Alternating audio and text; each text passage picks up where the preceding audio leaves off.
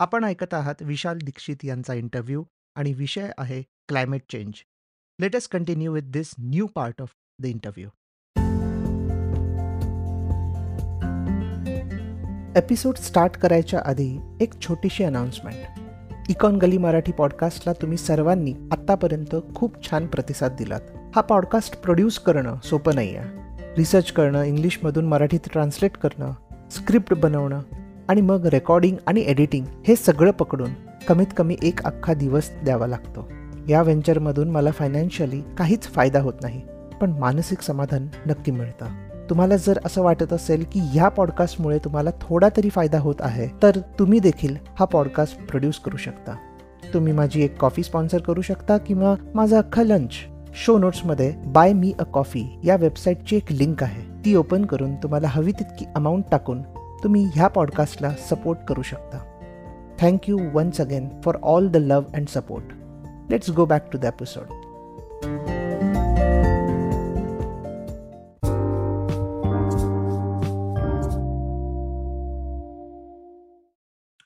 so या पावसाच्या पूर्ण सिस्टममध्ये किंवा त्या अख्ख्या प्रोसेसमध्ये आपण म्हणतो ना की म्हणजे पाऊस दरवर्षी वेगवेगळ्या फोर्सने पडतो. की कधीतरी जास्त कधीतरी कमी कुठेतरी फ्लड्स येतात कुठेतरी ड्रॉट्स येतात.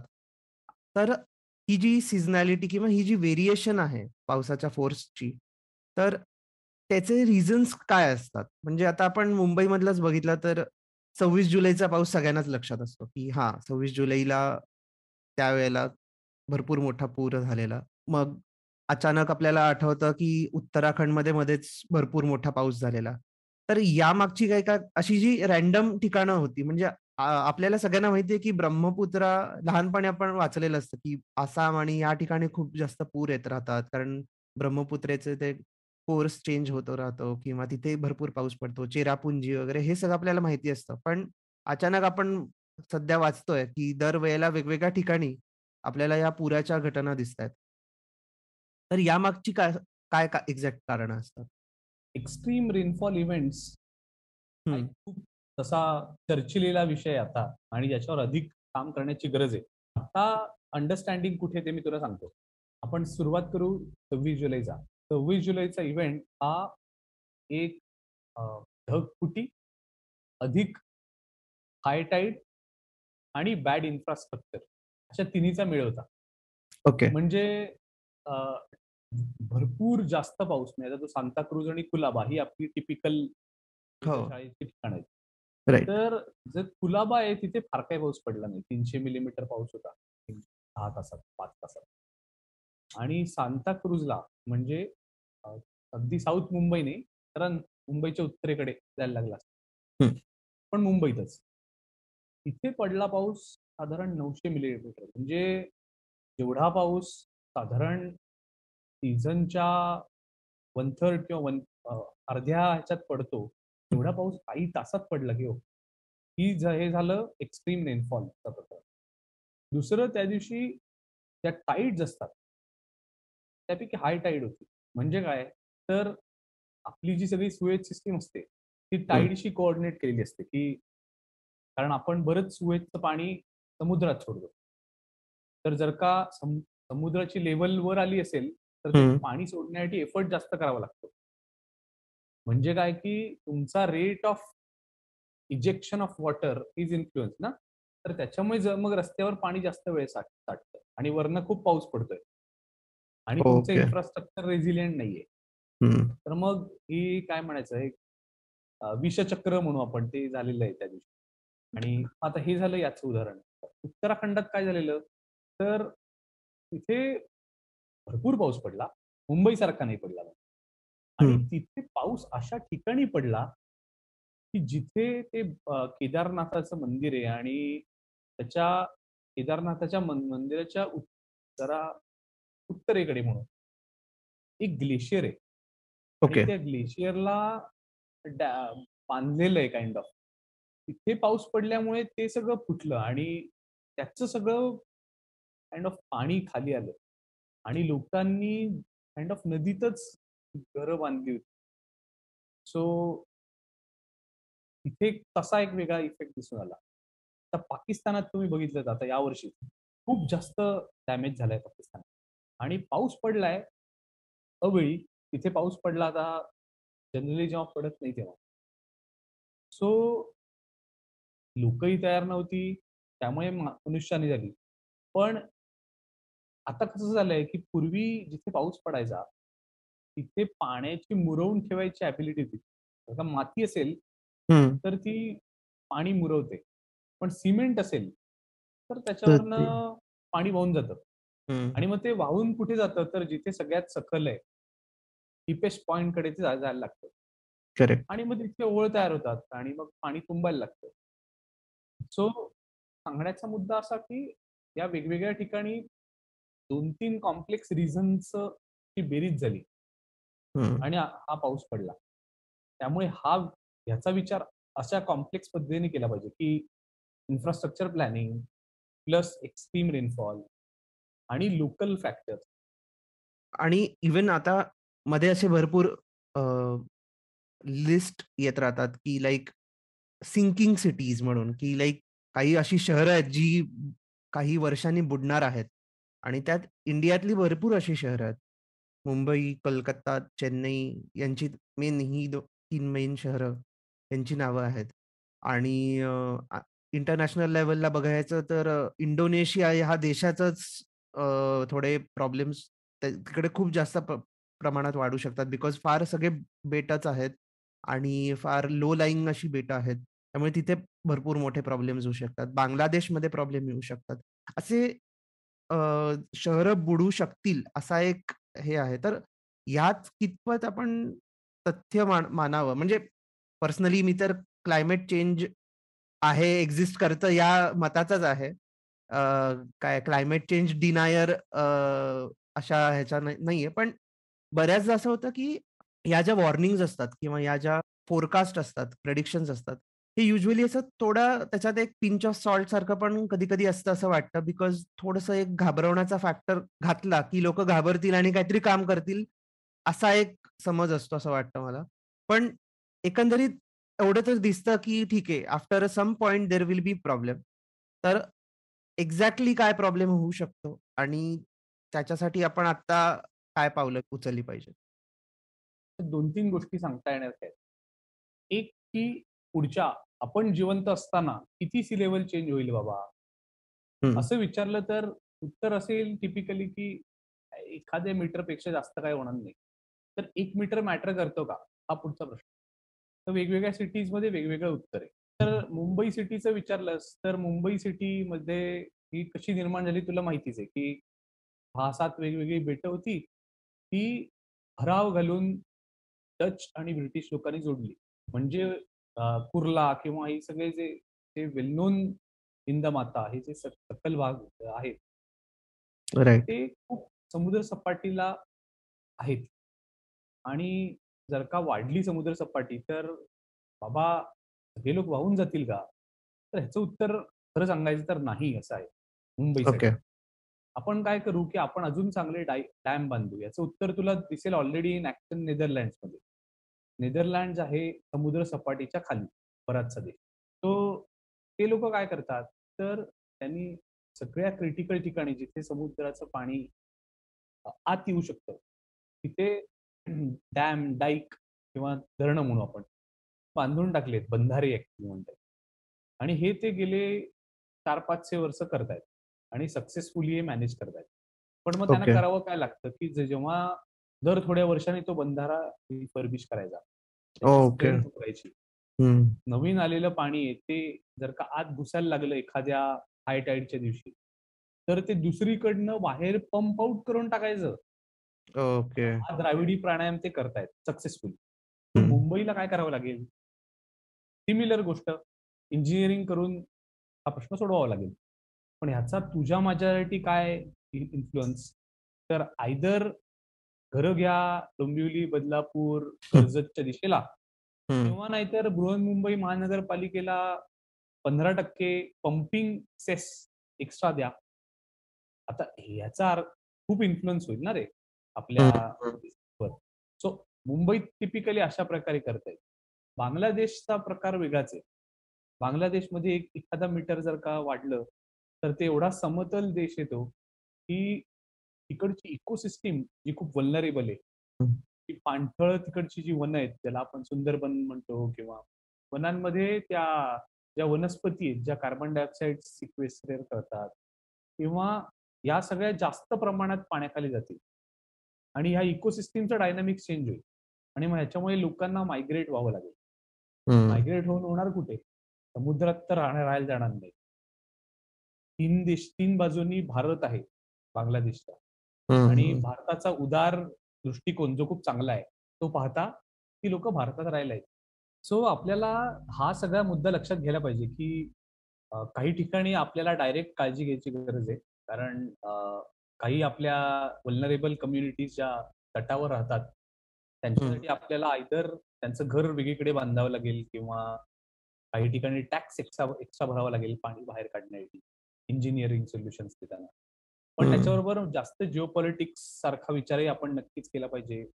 श्रीलंका बांगलादेश सुस्त राष्ट्र आहेत आणि तिकडची लोक आपल्याकडे येणार आहेत. तो मोठ्या प्रमाणावर याचा तसा विचारही करावा लागेल. राईट राईट आणि इन जनरलच आय थिंक मी मध्ये वाचलेलं की लाईक क्लायमेट रेफ्युजी हा एक फार मोठा प्रॉब्लेम होणार आहे in next ten twenty years आता मध्ये पण मला लक्षात नाही नाव कोणत्या देशाचं but I think some Fiji island पाण्याखाली जाणार आहेत आणि they are one of the biggest climate refugees unfortunately right even मॉलडीव्सबद्दल पण असंच म्हटलं जातं. आणि मॉलडीव्स मॉरिशियस मोस्टली सगळी जी बेट आहेत आयलंड नेशन्स आहेत त्याच्याबद्दल तर असं म्हणजे त्यांची तर हालत फारच बेकार होणार आहे. आणि तिकडनं तर क्लायमेट रेफ्युजीज वाढणारच आहेत. But I think that is going to be a major problem म्हणजे आपण एका साईडला आता युद्ध वगैरे चालू आहे तर मग एका साईडला वॉर रेफ्युजी बद्दल बोलतोय एका साईडला क्लायमेट रेफ्युजी बद्दल बोलतोय. तर एकंदरीत जिओ पॉलिटिकल सिच्युएशनचा पण जसं तू म्हणालास की एक वेगळ्या अँगलने विचार करायला पाहिजे आणि जास्त करून तरी मी मला पण तेच पटतं की थोडं उदात्त भावनेने या गोष्टी आपण ऍक्सेप्ट करायला पाहिजेत की नाही? म्हणजे जर एखादं एनिमी कंट्री असेल तर तुम्ही थोडा विचार करू शकता काय करायचं काय नाही. तरी पण मला वाटतं या कारणासाठी कोणाबरोबर प्रॉब्लेम क्रिएट करण्यात अर्थ नाहीये. कारण शेवटी तर दाखवणं जास्त राईट राईट. कारण आज नाही तर उद्या प्रत्येकालाच या गोष्टींची गरज पडणार आहे. उद्या आपल्याला आपल्या कुठल्या तरी भागांमध्ये गरज पडेल आणि मग आपल्याकडे कदाचित वेगळ्या पद्धतीने दाखवायला लागेल. आपला लँडमास मोठा आहे त्यामुळे मे बी आपल्याला इंटरस्टेट असा उदत्त भावनांची अशी गरज वाटू शकते आपल्याला. सो म्हणजे हा आहे problem. It just that open mindedness आपण दाखवायला पाहिजे. एक गोष्ट ऍड करायची होती मगाशाला तू म्हणालास की खूप भयावह चित्र निर्माण होतं सामान्य लोकांच्या मनात आणि काही वेळा ते मुद्दाम केलं जातं घाबरवण्यासाठी आणि काही वेळा रिस्क अनालिसिस करत असणारा माणूस सगळ्या पॉसिबिलिटीजचा विचार करताना जर का त्याने त्या रिपोर्ट केल्या तर त्याचा प्रोबॅबिलिस्टिक अंदाज न आल्याने सुद्धा असं होऊ शकतं की हा ही एक प्रोबॅबिलिटी आहे. आणि की होणार आहे तर तसं नाही. कधी कधी याच्यासाठी मला काही प्रिपरेशन करायला पाहिजे. एखादा रिइन्शुरन्स कंपनीतला माणूस म्हणू शकतो की एवढ्या सगळ्या ऍसेट्स माझे या याच्या या बाबा बेटांवर आहेत. एवढे हॉटेल्स ना मी फंड करतो. तर व्हॉट इज द प्रोबॅबिलिटी की ते सगळंच पाण्याखाली जाईल? आणि माझे ऍसेट्स तिकडनं मी काढायला पाहिजेत का? कारण इव्हॅक्युएशन माझी जबाबदारी लोकांची. तो असाही त्याचा विचार केला पाहिजे. आणि त्याच्याबरोबर उलटाही विचार करणं गरजेचं आहे की अगदीच भयावह चित्र नुसतं निर्माण करणारे करणारी लोक असतील तर you should take them with pinch of salt कारण नुसतं भयावह चित्र निर्माण करण्याची इच्छा जनरली नसते लोकांची. असं म्हणणं असतं की should we think about this possibility realistically or not तसा आपण एक विचार करून प्रिपेरेशन करणे आत्ता काय कृती करण्यासारखी आहे ती करणे हे खूप महत्वाचं आहे. तर मला ऍक्च्युली अजून ह्याच्यात दोन मुद्दे सांगायचे आहेत एक मुद्दा त्याच्यातला स्ट्रेट फॉरवर्ड आहे आणि that will lead us to the other मुद्दा एक मुद्दा असा की तू ऐकलं असशील की गुजरात याची श्रीकृष्णाची राजधानी तो गोकुळातनं आला की द्वारका. द्वारका करेक्ट. तर ती द्वारका आता कुठे आहे बरं? असा प्रश्न काही ओशनोग्राफर्सना पडला.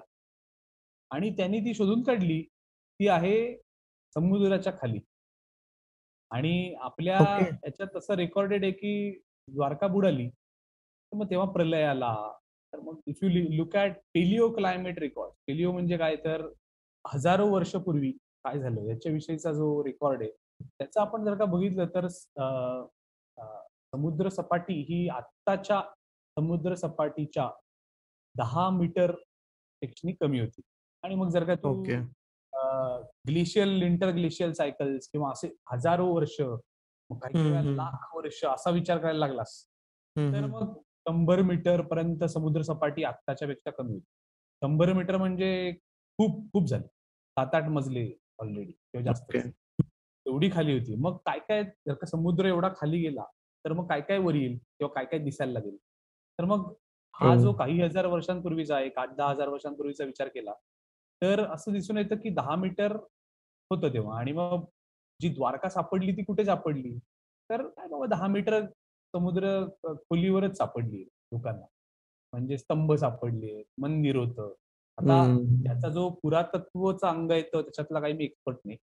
त्यामुळे मी त्याच्याविषयी अधिक भाष्य करणार नाही. सांगण्याचा हेतू असा की आपल्याला पूर्वी काय घडलं त्याच्याविषयी आपल्या इतिहासात काय लिहिलंय आणि त्याचा सायंटिफिकली साऊंड एव्हिडन्स मिळत असेल, तर we should be able to add it up together आणि आपल्याला हे बेरीज बांधता यायला पाहिजे की असं काहीतरी होऊ शकतं आणि किती वर्षात घडेल, माझ्या लाईफ टाईममध्ये घडेल का? तर मग माझ्या कदाचित लाईफ टाईममध्ये घडणार नाही सुद्धा. पण माझ्या नातवाच्या लाईफ टाईममध्ये घडलं तर मला चालणार आहे का? सो त्याच्याबरोबर एक मुद्दा जोडूनच सिन्स आपलं इकॉनॉमिक्स अँगलनी वातावरणाकडे किंवा हवामान बदलाकडे किंवा मान्सूनकडे बघणं चालू आहे. तर आपल्यातले काही जण किंवा काय प्रत्येकाला आपला मुलगा, आपला नातू, बाबा काहीतरी आपण त्यांच्यासाठी चांगली परिस्थिती, इकॉनॉमिक परिस्थिती सोडावी असं इच्छा असते. तर मग अशी आपली इच्छा असेल, तर मग आपण उलटा विचारही केला पाहिजे, की त्यांच्यासाठी आपण ब्रिदेबल एअर, कंट्री अशी आपण लिगसी त्यांच्यासाठी सोडावी, हाही विचार आपण करायला काही हरकत नाहीये. आणि तसं केलं तर मग we would really be living assets for them ना. Right. In the real sense assets हेच आहेत. या. हा एक मुद्दा मला वाटतं की खूप महत्त्वाचा आहे आणि ह्याचे ह्याचे एव्हिडन्सेस आहेत म्हणजे की काही हजार वर्ष म्हणजे खरं तर बऱ्याच पिढ्या होतात. काही मीटर खाली गेलं तरी सुद्धा ही अवस्था त्या बेटातल्या लोकांवर येऊ शकते. नाही. आणि आता आपण जुन्या काळाबद्दल बोलतच आहोत. तर त्या ह्याच्यावरूनच विचारायचं आहे, की आता जसं तू म्हणालास, की ते दहा मीटर ही एक पातळी आपण यावर डिस्कस केलं. पण त्यावेळेला पण असंच झालं असेल ना, की म्हणजे एक मीटर वर गेली पातळी, तर तेव्हा पण एक म्हणजे ऑब्विसली तेव्हा एवढं सायंटिफिक काही माहिती नव्हतं लोकांना, मेजर वगैरे करत नसतील लोक कदाचित. पण त्याचा इम्पॅक्ट दर एक-एक मीटरला काही ना काहीतरी दिसत असेलच. तर मग तेव्हा पण आय डोंट नो हे एक फार इमॅजिनेटिव्ह टाइप विचार आहे माझा, की तेव्हा पण कोणीतरी असेलच ना, जो म्हणाला असेल, की आता जग बुडणार आहे वगैरे. पण तरी आपण आत्तापर्यंत राहिलोय म्हणजे. म्हणजे तू म्हणालास ते बरोबर आहे, की हा ह्या सेन्स ऑफ रिस्क कुणीतरी वर्तवला असेल. त्याच्यासाठी काही कम्युनिटीज तयार झाल्या असतील, मायग्रेट झाल्या असतील. काही कम्युनिटीज नसतील त्याच्यासाठी प्रिपेअर राहिलेल्या आणि त्या बुडलेही असतील. सो सांग असं की ओव्हरऑल आपण याच्याकडे असं बघायला पाहिजे की मी काय करू शकतो? कारण पृथ्वी सगळ्यात शेवटी I am I going to save the planet तर probably not what should I do I should try to save myself be more responsible for what I am I am right now आणि what I want to live for my my next generation Not only that of humans, but that of other animals and trees also. Right. या इंटरव्ह्यूला total six एपिसोड्समध्ये divide केलेला आहे पुढचे episodes लवकरच तुमच्यासमोर येणार आहेत हा इंटरव्ह्यू तुम्ही पूर्णपणे यूट्यूबवर ऐकू आणि पाहू शकता थँक्यू